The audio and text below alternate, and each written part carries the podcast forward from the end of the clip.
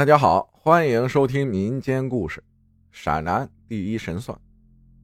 你好，浩哥，讲个我朋友的两个事儿。我朋友以前是运动员，练拳击的，没练了就在我们这儿当健身教练。那个时候啊，他住在一个老的家属区里，楼有六层，有几层没人住，他住五楼。因为我和他住过一段时间，后来呢，我就回家了。他一个人住，事情就发生在我离开的一段时间后。有一天，他给我发消息说能不能陪陪他。我说咋了？他说遇到鬼了。我说你别吓我，我知道他胆子很大，所以我就以为他在逗我。结果过了一会儿，他给我打电话说这个事儿，声音很颤抖。他跟我说真遇见鬼了，让我去找他。他现在害怕的不敢回家，我就去找他了。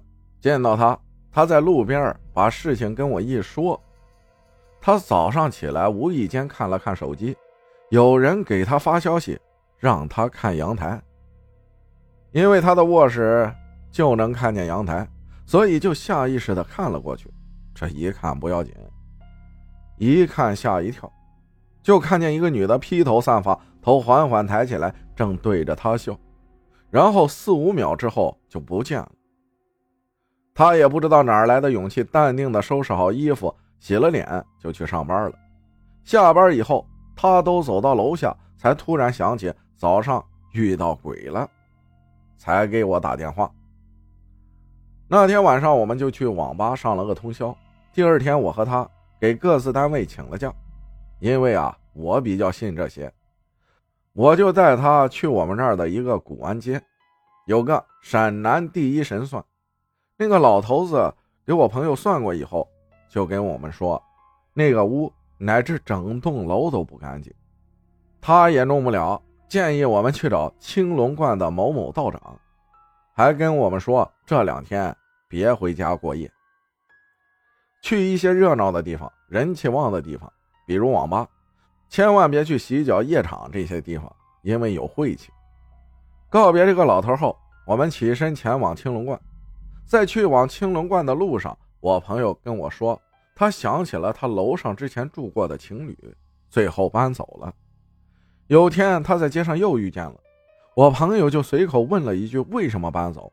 那个男的说：“他和他女朋友以前没搬进去的时候感情很好，搬到那里去的时候。”天天和他女朋友吵架，他女朋友啊还经常做噩梦，被鬼压床。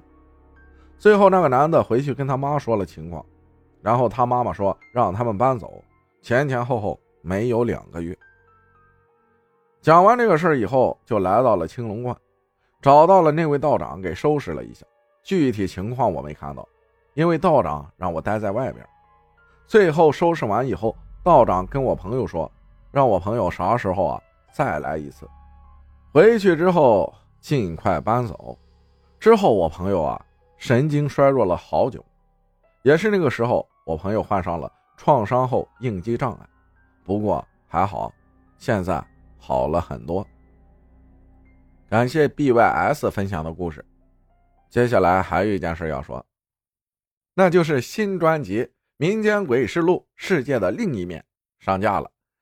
在这里，阿浩有一件事情要求大家，就是新专辑的五星评论、五星好评给评一下，还有就是多多订阅，然后转发一下，谢谢大家了，感激不尽。感谢大家的收听，我是阿浩，咱们下期再见。